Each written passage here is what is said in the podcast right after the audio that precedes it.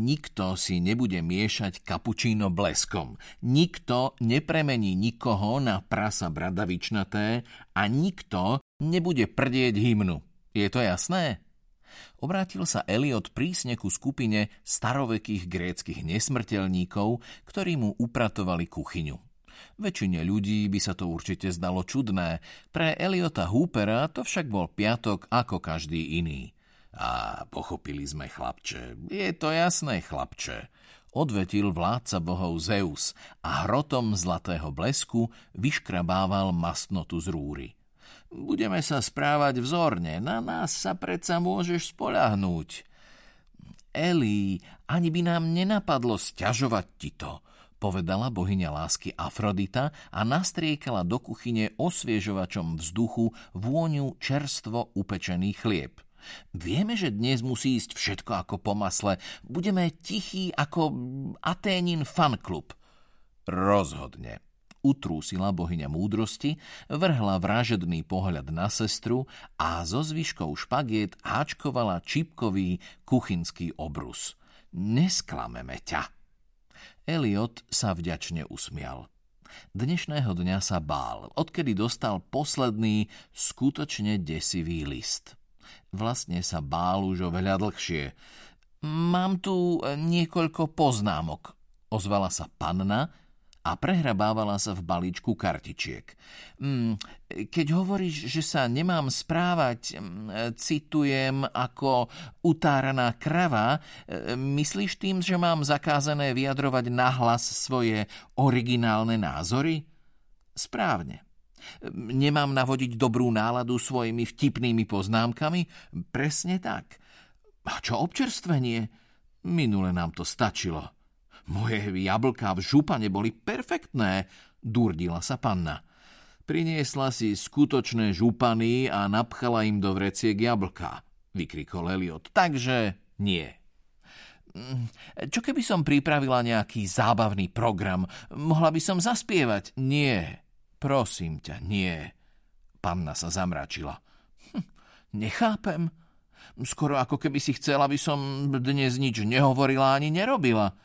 Nie, míliš sa, odvrkol Eliot. Nie skoro, ale vôbec. Dnes nič nehovor ani nerob. Bodka. Ale... Zeus jemne položil panne ruku na plece, aby ju umlčal. Robil to tak vždy. Zo všetkých božských schopností vládcu bohov si Eliot mimoriadne cenil práve túto. Eliot zatvoril oči a snažil sa nemyslieť na to, čo všetko by sa dnes mohlo pokaziť. Dopadne to výborne. Všetko je v najlepšom poriadku. Len ich o tom treba presvedčiť. Čo si to nahovára? Musí o tom presvedčiť predovšetkým sám seba – Eliot si zaškrtol niekoľko bodov v zozname a vopchal si cerusku do vrecka. I hneď z neho vypadla cez dieru, ktorá bola čoraz väčšia. Kedy mi dáš tie nohavice, nech ti ich konečne zašijem, vzdychla Aténa. Túto otázku mu kládla už celé týždne.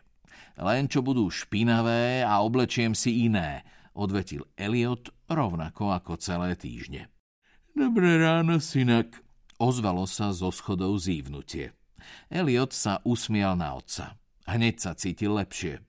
Vlastne odkedy sa Dave Hooper pred dvoma mesiacmi vrátil na farmu sladký domov, všetko bolo lepšie.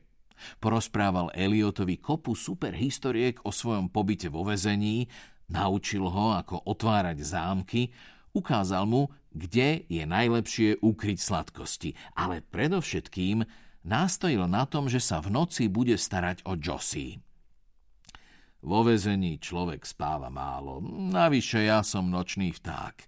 Ty sa potrebuješ poriadne vyspať. Do krásy.